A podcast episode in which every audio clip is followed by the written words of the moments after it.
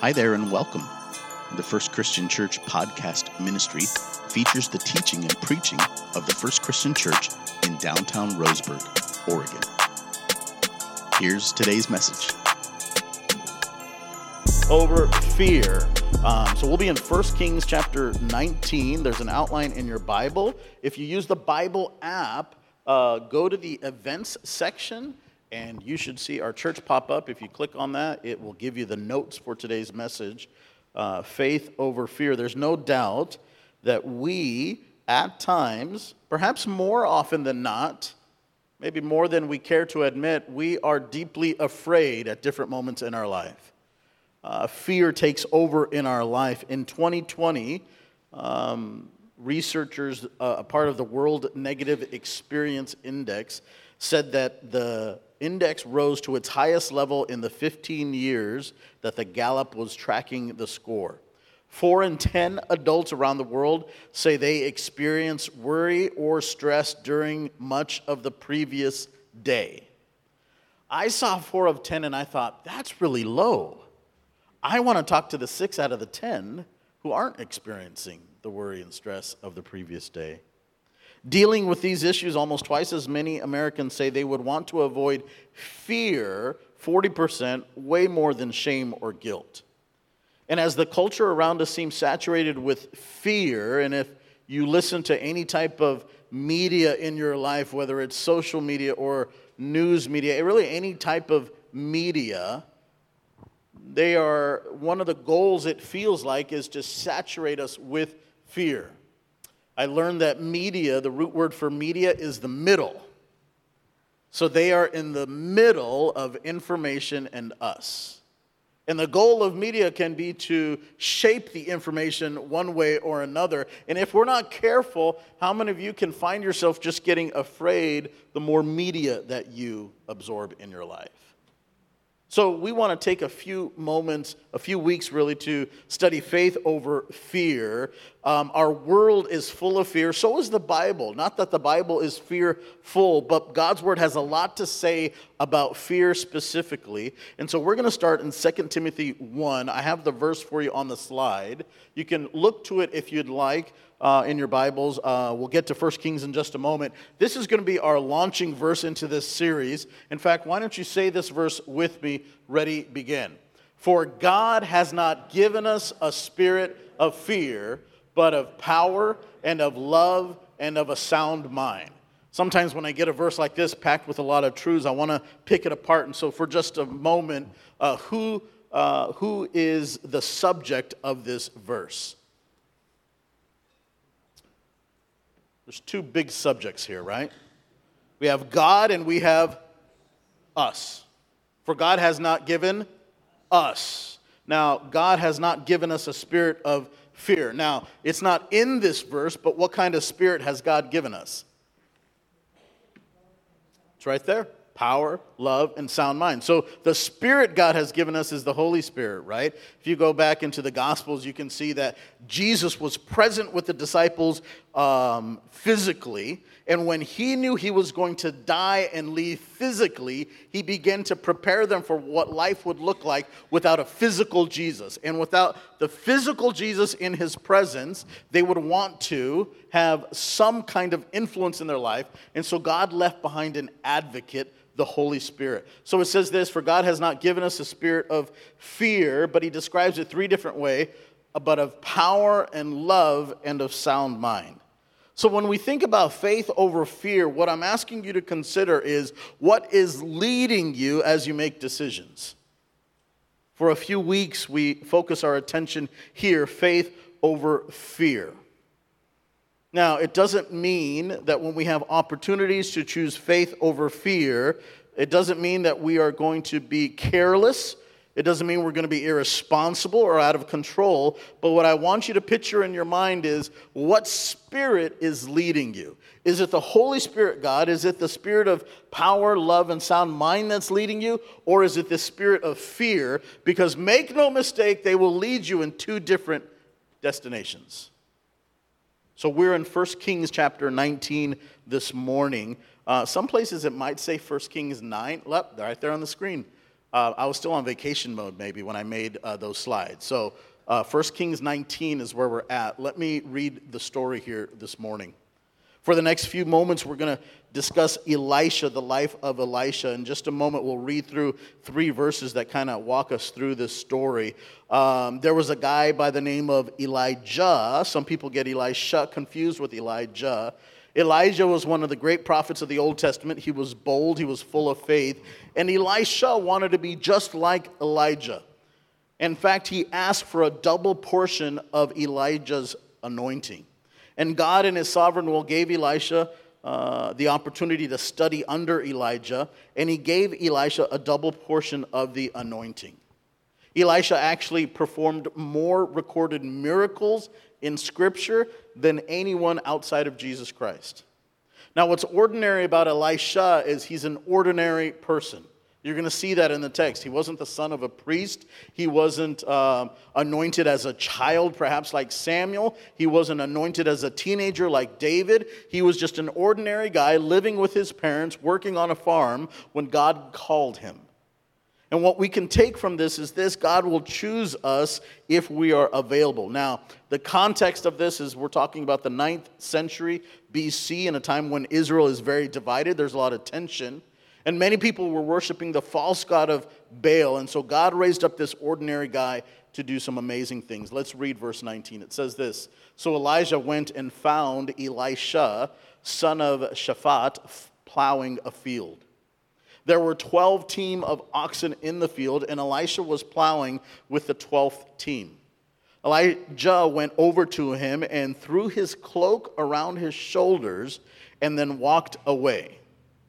Elisha left the oxen standing there, ran after Elijah, and said to him, First, let me go and kiss my father and mother goodbye, then I will go with you. Elijah replied, Go on back, but think about what I've done to you. Verse 21 So Elisha returned to his oxen and slaughtered them. He used the wood from the plow to build a fire to roast their flesh. He passed around the meat to the townspeople. They all ate.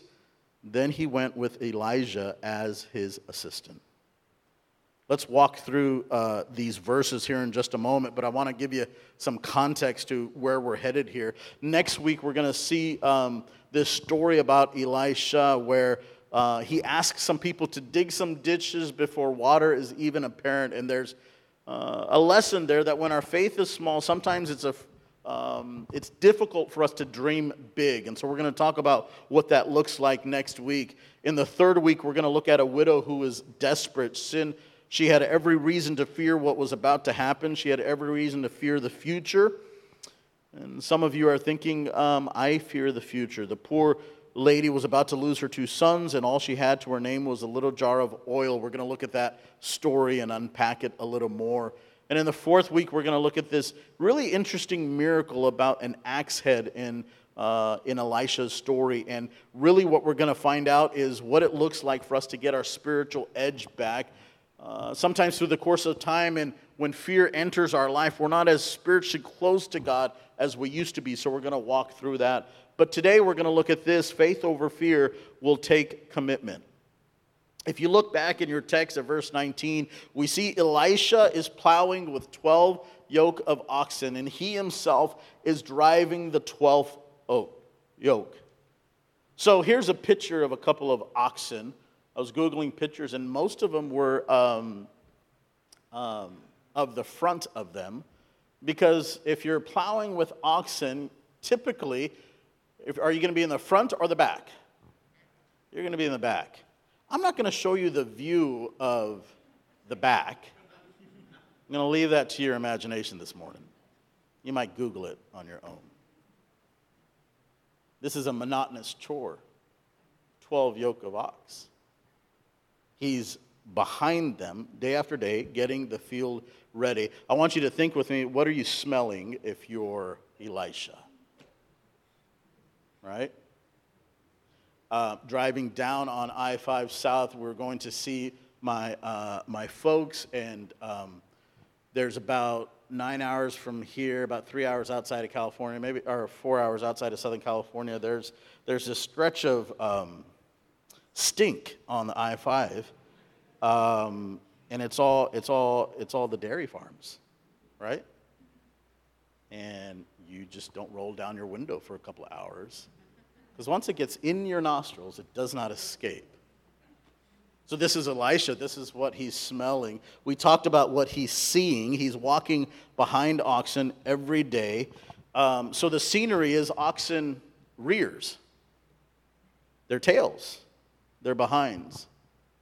Now, when you think about Elisha and the monotony of what he's doing, this is hard physical labor. It's monotonous behavior. In other words, it's the same kind of work every single day. Um, and he's just grinding away. He's being faithful in the very little things. And some of you may feel a little bit like Elisha. You're not looking at oxen rears, but you're doing the same thing day in and day out. You got the same job working with the same people, and you're looking like, uh, or you're, maybe you're feeling like, I'm, I'm, I'm starting to feel like I am staring at oxen rears. I wouldn't call your coworkers oxen rears, just for the record.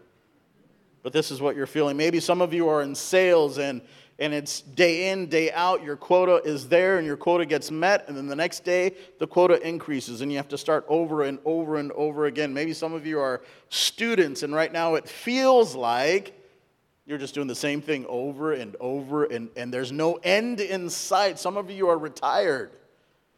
And every you, you lose track of the days because every day is the same for you, perhaps. And you start to think it's incredibly easy to lose your passion when all you see is the same environment every single day. I want you to notice, though, he was being faithful at the task at hand. I believe with all my heart that God loves to reward those who are faithful in the little things. And when you're faithful with the little things in your life, God trusts you with way much more. In the middle of his daily faithful routine, God saw in him something. He remembered the prayer request from Elisha that said, Hey, I want a double portion of what Elijah has. And so in verse 19, we see that Elijah goes up to him and he threw his cloak around him. Now, what in the world would that mean? To throw the cloak around them, where in the Old Testament this was very significant in a relationship between an employer and maybe their apprentice. What would that mean is uh, you would take your cloak, you would put it around them, and what you're saying now is um, whatever was covering me now covers you. There's a new mantle, there's a new responsibility. You were the student, I was the teacher, but now I'm transferring that over to you. Uh, whatever God was working in me is now going to work in you. I am I am, I am, I am setting you apart for a task. I am ordaining you for this. And so when Elijah was taking the cloak and putting it around Elisha, it was a moment for Elisha to understand what you prayed for is now being answered. You have the responsibility now. There was a passing of the torch. There was an answer to Elisha's prayer, and it was an opportunity for Elisha to choose to believe in what God was going to do in him. So, this morning, two principles on faith over fear. Number one is this you don't have to understand fully to obey immediately.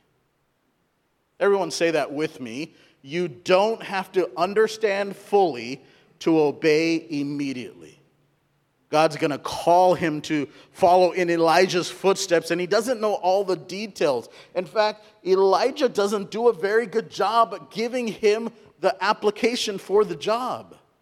All he does is he comes over and he interrupts Elisha in his work and he takes the cloak off and he puts it around Elisha's shoulders. And there in that moment, Elisha knew this was what I've been waiting for. This is the answer to the prayer in my life. I don't know what comes next, but I know I can obey right now. And most of the time, when God answers a prayer in your life, watch out because it just leads you to a new prayer request. Every time God answers a prayer in your life, it will lead you to another prayer request. So if you are at work and you pray for the next uh, promotion, guess what? There's more responsibility now. If you pray for the house, guess what? It comes with the mortgage now. If you pray to get into the college, guess guess what happens? Late nights and, and studies and, and bills and quizzes and tests. If you, uh, if you start praying for a family, guess what happens? All of a sudden, your house is louder and noisier and messier than it was before. Every time God answers a prayer in your life, there will be another prayer request. And so you don't have to understand fully to obey immediately. And so when God calls us to do something, we don't always have to understand fully. Elisha gets the cloak put around him. And the Bible has this very interesting um, tidbit. Elisha runs after Elijah. You remember what the request was? Just give me a moment. I want to I wanna kiss my mother and my father goodbye, and then I'll come with you. He doesn't question his obedience or his decision to obey. He doesn't draw out a list of pros and cons. In fact, he just simply says, What I've been praying for is now materialized, and I don't know exactly what's going to happen in the future, but I'm willing to obey immediately. You don't have to understand fully to obey immediately. There is something in your life God is leading you towards, and if you're being honest, you're not obeying because you don't understand. And he said, God, I don't, I don't yeah, th- this thing you're asking me to do doesn't make sense. Yep. This thing you're asking me to do doesn't make financial sense. It doesn't make, I don't know how, how this is going to, there's so many questions. So if you could just send me a document that outlines exactly what would happen next, I'd be much more apt to believe and, and take the first step. We want our directions from God to be the voice by voice or the turn-by-turn navigations in our system in our GPSs where you have the whole layout of exactly the turn-by-turn and if we're being honest God just says go. God just says forgive. God just says love this person. God just says be generous. I don't know how this would speak to you but if you're ready, God wants you to obey immediately, even if you don't understand fully. In fact, furthermore, God is rarely going to give you the details to his plan. He's often strategically vague in his directions. God is often strategically vague. You want details, and I believe God would look at you and simply say, You can't handle the details. The details won't make sense to you. They're going to use names of people that you haven't even met yet. They're going to use resources you don't even have access to yet. They're going to use situations that you're not comfortable with yet. So I just need you to simply obey simply. God is often strategically vague in his directions.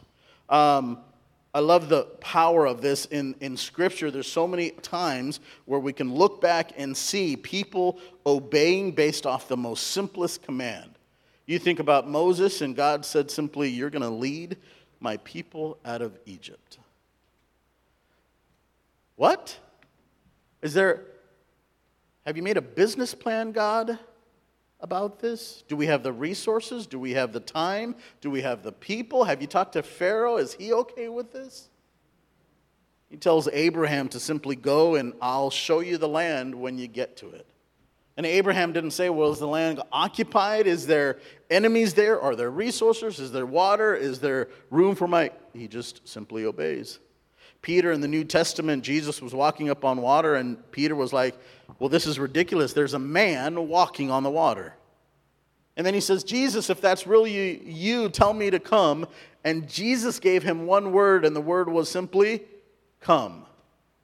And some of you, you might be hearing from God a word or a leading, and I don't know what it will be, but perhaps in a relationship, maybe you're struggling right now and you're thinking about turning it in. You're thinking about ending this relationship, and maybe the word from God is simply stay, forgive, love. Some of you are in a health situation and it doesn't look good, and there's doctors who are running tests, and there's all these types of different diagnoses, and there's specialists and their second opinions, and perhaps God is leading you in a moment where you simply trust. I say, God, I have a hard time trusting in something I don't know how the outcome's going to be. Yeah, sometimes you don't have to understand fully to obey immediately. Maybe you have an idea and God's put a dream in your heart and there's a ministry idea or a business idea and it's bigger than you and you don't understand how it might, and God simply is leading you and says, Go ahead and start. Some of you, you've been hanging around the church for a while or maybe around other believers and you're starting to grow a little bit with God and you start finding yourself praying and you start uh, listening to worship music and getting into your scripture, and yet you're still observing, and maybe God, uh, God's word for you this morning is simply commit. Commit to what's right in front of you. You don't have to understand everything to take the next step. You don't have to understand fully to obey immediately. I would say, secondly, the second principle is this from 1 Kings those God uses the most are the ones that hold on to the least. Say that with me. Ready, begin. Those God uses the most are the ones that hold on to the least. You look at what Elisha does, and it doesn't make sense. He goes to Elijah and, he says to Elijah, Give me a moment, I'm going to say goodbye to my mom and dad, and then I'm in. And Elijah says, I want you to think about what I've done. The cloak I put on you, this is the answer to prayer. This is the start of, the start of something. You have an opportunity now to take that cloak, to take that mantle, that responsibility. I want you to think about it. It doesn't say whether or not he goes back and says goodbye to his parents, but what it does record is he goes back, he takes his yoke of oxen, the animals, the equipment, the Bible says he slaughters them he kills them. The Bible says he burned the plowing equipment. He made a bonfire out of all of it. And he had a barbecue. And he fed the meat to his townspeople. And then he sent out to follow Elijah and became his servant. This is a ridiculous story through and through, isn't it? 12 yoke of oxen. The Bible's very specific. This is just, this was his parents' uh, property, perhaps. Maybe it was his property. But he says to himself, Well, God is calling me to go and follow this prophet to become just like him, maybe even greater. So what does he do? He says, I kill the cows and I burn the plows and I'm going to feed everyone I can. Now, symbolically, what's happening here with killing the cows is uh, there's a couple of things at stake here. Whenever God did something or answered prayer or was uh, speaking in the Old Testament, the common response was to have a sacrifice, to commemorate the moment, to honor the moment, to memorialize the moment so that you could remember it long past the actual exchange. And so in the New Testament, when the prodigal son returns, the father says, Get me the fatted calf, right? Let us burn it, let us or let's kill it, let's barbecue it, let's serve it, let's have a party, let's have a feast. And you can kind of see, but he goes and he also burns the plows. And it's almost like he's saying, I am going to burn my plan B. Whatever is preventing me from following wholly, from uh, obeying completely, I'm going to eliminate in my life. And if he came to any of us and he asked us our advice, and Elisha came to us and said, Hey, I have this amazing opportunity to follow Elijah. I have this amazing opportunity to follow in Elijah's footsteps. I've been praying for this moment. What should I do with my equipment? I think most of us would say, Well, you should probably just put the equipment up. You're not going to use it for a while. Store it up, lock it up. Let's make sure it's safe. That way, if, if your parents ever need it or if someone else ever needs it, and what we're really saying is if you ever really need it, you can go back to it. And yet, Elisha does the very opposite. He takes the opportunity and he says, This is the moment where God is answering. Um, I'm kind of fearful of what might come ahead. And I'm fearful that my plan B will interrupt with God's call in my life. And so he takes the moment to burn the plows. It's interesting because in the New Testament, what you see in scriptures, there are oftentimes when people are so moved by God, they abandon what is safe in order to follow God's call. They abandon what would lead them into fear in order to follow Christ wholeheartedly. Whenever Jesus encounters Peter for the very first time, it's Luke chapter 5. Peter was having a bad day fishing. I love this story. He's fishing all day. Um, and he comes up empty. The Bible records he's with his brother Andrew, and he, after fishing all night, and if you kind of picture the scene, Jesus was probably on the banks of the shore teaching, or, or perhaps with another group of people. Peter pulls his boat in. They're dragging the nets in, they're cleaning the nets, they're docking the boat.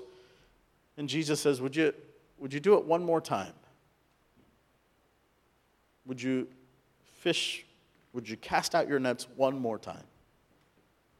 And Peter must have been exasperated. Andrew had known about who Jesus is, and so perhaps Andrew influenced Peter and said, Hey, just, just do what he says.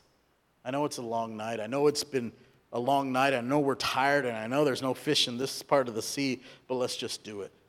In the Bible, you know the story, right? The Bible records how he goes out and he casts out the net one more time, and we don't know how long it took. The Bible isn't clear on that. I'd like to think it was like 90 seconds, right?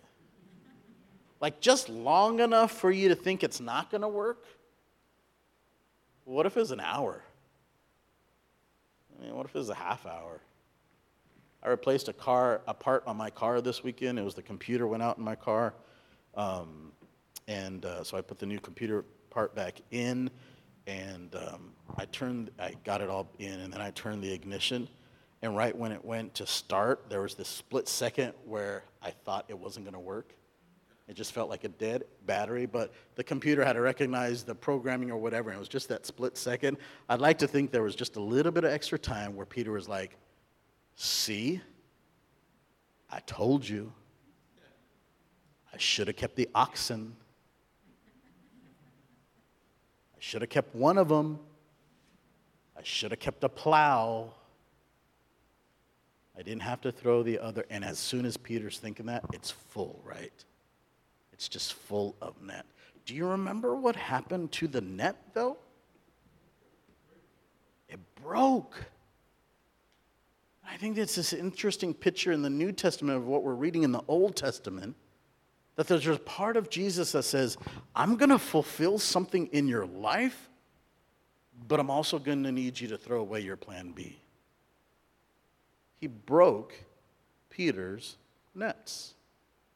That which Peter did for a living, Jesus eliminated his method of earning income, his method of providing for his family. We know Peter was married and he had a mother in law. The way that he was going to provide was now eliminated. And when God answers a prayer in your life, make no mistake, he may do so at the cost of your security. He may do so at the cost of what you deem safe. And when God fulfills something in your life, he may be asking you to leave something behind. And in that moment, he says, I never caught this until a couple of weeks ago when he says, I'm going to make you fisher of men. it's because Peter didn't have a choice. His nets were broken, they were ripped. And Jesus says, If you're going to follow me, we're not even going to mend your nets. We're not going to put them back together because from this day forward, you're called to something greater. Elisha's like, I got the cloak on me, this is big. This is the answer to prayer. This is what I've asked for. I didn't know was happening. And he looks out and he stares at all the oxen rears. And he says, Well, I gotta, I gotta give this to God because the first moment it's difficult, the first moment it doesn't make sense, the first moment I'm not happy, the first moment I want to complain, I'm to come back, I'm to put the plow back on the oxen, and I'm to come back. So he eliminates the safety. I want you to contextualize that to your life. I don't know what God is asking you to leave in terms of your security and your safety, but God, I believe, is speaking to some of you to say, I want you to choose faith over fear. And I know leaving your security and leaving your safety seems scary right now, but what I have in front of you is so much greater than what you're going to leave behind. And so those that God uses the most are the ones that hold on to the least.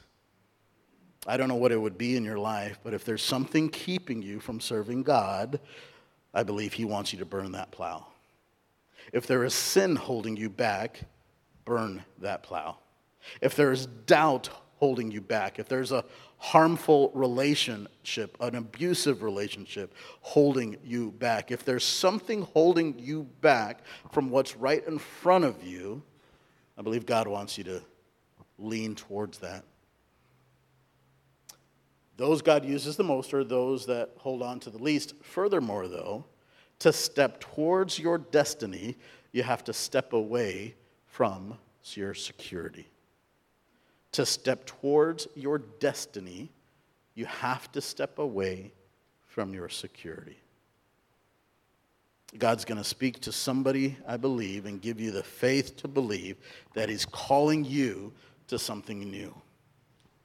Because you may be looking at the same situation in your life over and over again, and it's oxen rears, it's that monotony of your life, and you have an opportunity to choose faith over fear. It doesn't mean that God's going to lift you out of your situation miraculously, but it does mean that whatever you've identified as safe and secure in your life, if it's anything but by the blood of Jesus Christ, Him alone, He's asking you to leave it behind.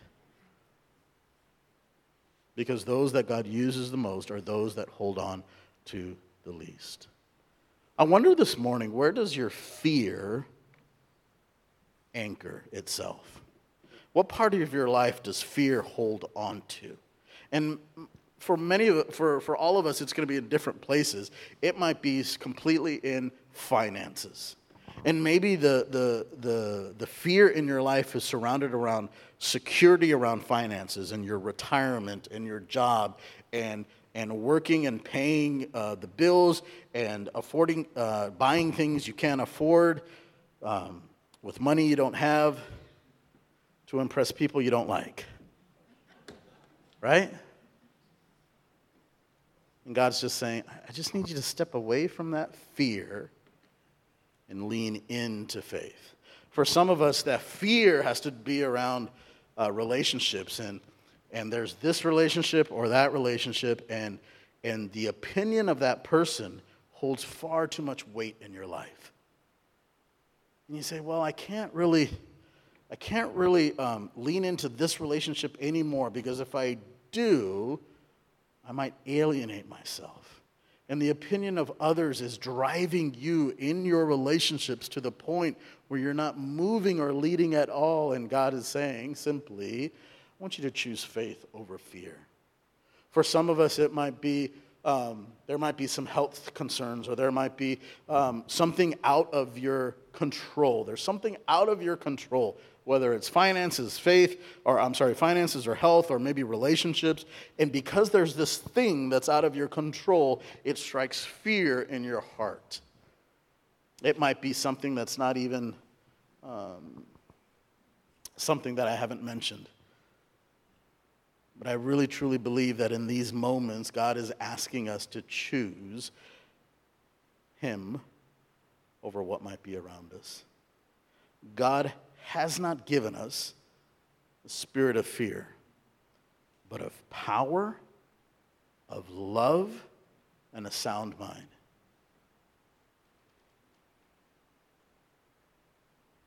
You don't have to understand fully to obey immediately. And God is often strategically vague in his directions. But those who God uses the most are those that hold on to the least. And for some of us, we are going to have to step towards our destiny by stepping away from our security. Can I pray for you this moment? Would you bow your heads for just a moment? Father, God, we give you this time. We pray that you would build faith in this church. Oh, Father, I pray corporately as a as a body of believers, you would build faith. But Lord, I'm praying for individuals. I'm praying for single moms who are trying to raise up their family for the glory of God. I'm praying for business owners who are trying to make decisions that honor and glorify you, but also serve our community. I'm praying for students right now that are trying to juggle curriculum and study and faith and activities. I'm praying for college students right now who are trying to juggle the demands of relationships, of study, of bills. I'm praying for those who are retired who are trying to balance all of the different relationships in their life. Father, would we be a people of faith? Father, I pray that we would recognize it is impossible to please you without faith. We want to follow you. We want to go where you are leading us.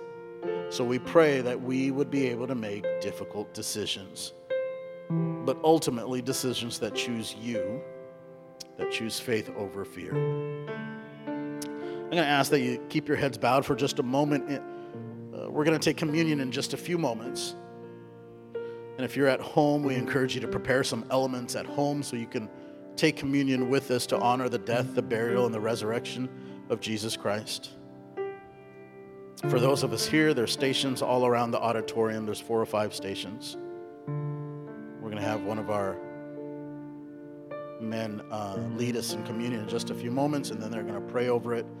And when he does, uh, there'll be gloved and masked attendants uh, at these different stations. We just invite you to come up out of your seat and go to those stations and take communion. Take it back to your seats and have a moment with God to honor and celebrate Him, and then take communion. I wonder as we prepare our hearts for that moment, what security do you need to step away from that will allow you to step toward your destiny? There's something that's holding us back. There's, there's usually something that's holding us back. What would that be in your life? We're not asking you to write that down or to submit it to anyone, but I'm asking you before a holy and a righteous God who loves you, would you be willing to tell him what that is? Would you be willing to give that to him? What is God asking you to do that you need to obey immediately? Maybe there's something in your life where you don't understand it fully, but you know God is leading you towards this obedience. And it might be something very simple, but He wants you to obey very simply. And for some reason, you just haven't. God's leading you, but you haven't. This is the opportunity to do so. I'm going to ask our worship team to come forward. They're going to help us worship here in a moment as we prepare our hearts for communion. We're going to sing some beautiful truths about our Savior, like Jesus is the name above all names.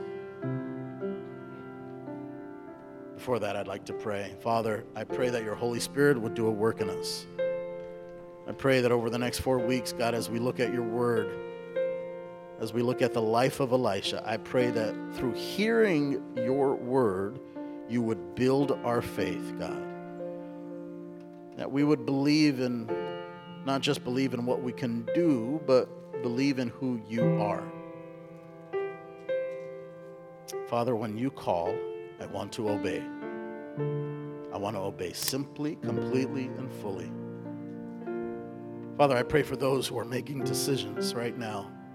They're identifying what it is that's holding them back, or maybe they know that they need to obey in a part of their life. I pray you would give them the courage to do so.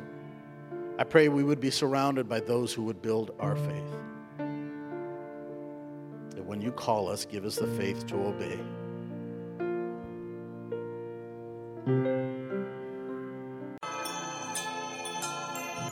Thank you so much for listening to this week's message. If you made a decision for Christ or would like prayer with someone from our church family, we would love to connect with you. You can message us on Facebook by searching Roseburg First Christian Church, or you can email us directly at roseburgfcc at gmail.com. In addition, if you're listening to this message on Apple or Spotify, we invite you to like, subscribe, rate, and review this podcast and share it on social media so others can be blessed as well. God bless you and have a beautiful day.